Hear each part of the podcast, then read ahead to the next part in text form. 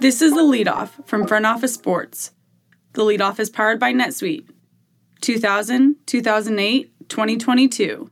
When it comes to the economy, those are some scary years. Dot-com crash, housing crash, and the roller coaster we're going through right now. One thing is certain, it's a dangerous time to not know your numbers.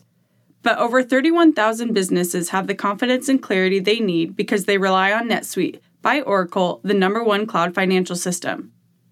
Right now, NetSuite is offering a one-of-a-kind flexible financing program. Head to netsuite.com/front office right now. netsuite.com/front office. That's netsuite.com/front office. It's Friday, September 30th. I'm Abigail Gentrup, business writer for Front Office Sports. Here's what we're following in the business of sports. As the Big Ten looks to grow, those in the industry are reportedly concerned about the Pac-12's sustainability. After announcing the addition of USC and UCLA to the Big Ten, Commissioner Kevin Warren is looking to add a new media rights deal to the conference's 7-year, $8 billion deal it struck in August, which is expected to pay out an annual $75 million to each school. Should an offer be significant enough, it's believed to be less than $100 million annually. It is speculated that the Big Ten presidents would see the value in also adding the Pac-12's California, Oregon, Stanford, and Washington. If that Big Ten move happens, I think the other 4 Pac-12 schools will want to jump to our league, a CBS Big 12 source said. Outlets reported early in the year that Arizona, Arizona State, Colorado, and Utah were in discussions to join the Big 12. Moving on to cars, Porsche held on to its lofty valuation on its first day as a public company. The Volkswagen-owned luxury car brand debuted at a valuation of $73.3 billion on the Frankfurt Stock Exchange. Shares initially rose in the hours following the debut before finishing the day essentially flat. The initial public offering, which raised more than $9 billion, was Europe's largest in over a decade. Volkswagen retained a 75% stake in the company. The listing seeks to defy a recent trend in newly public companies. Around 87% of companies that went public in 2021 have fallen below their initial price. It remains to be seen if the public listing will help Porsche with another lofty goal, joining Formula One. The company appeared to have a deal in place to purchase half of the Red Bull racing team, but the team scuttled that deal. Porsche is still looking for a partner to usher it into F1 in 2026.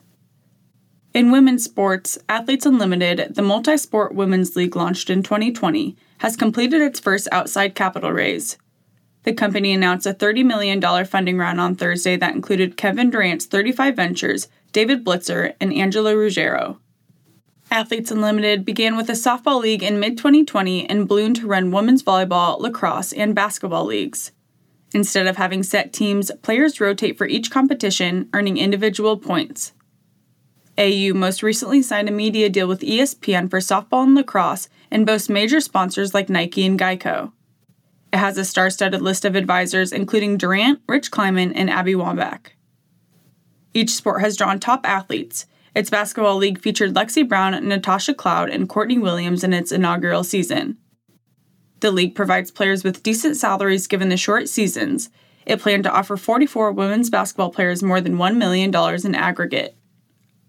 And finally, Vail Resorts continues to post favorable earnings despite pandemic-related restrictions. The Colorado-based company, which operates more than 35 resorts and ski areas, generated $2.5 billion in revenue in fiscal Q4 2022, a 32.3% increase year-over-year. Net income reached $347.9 million in Q4, up from $127.9 million last year. The company's total cash and revolver availability as of July 31st was roughly $1.7 billion. Its mountain segment generated $1.3 billion in revenue in Q4, up 21.7% year-over-year.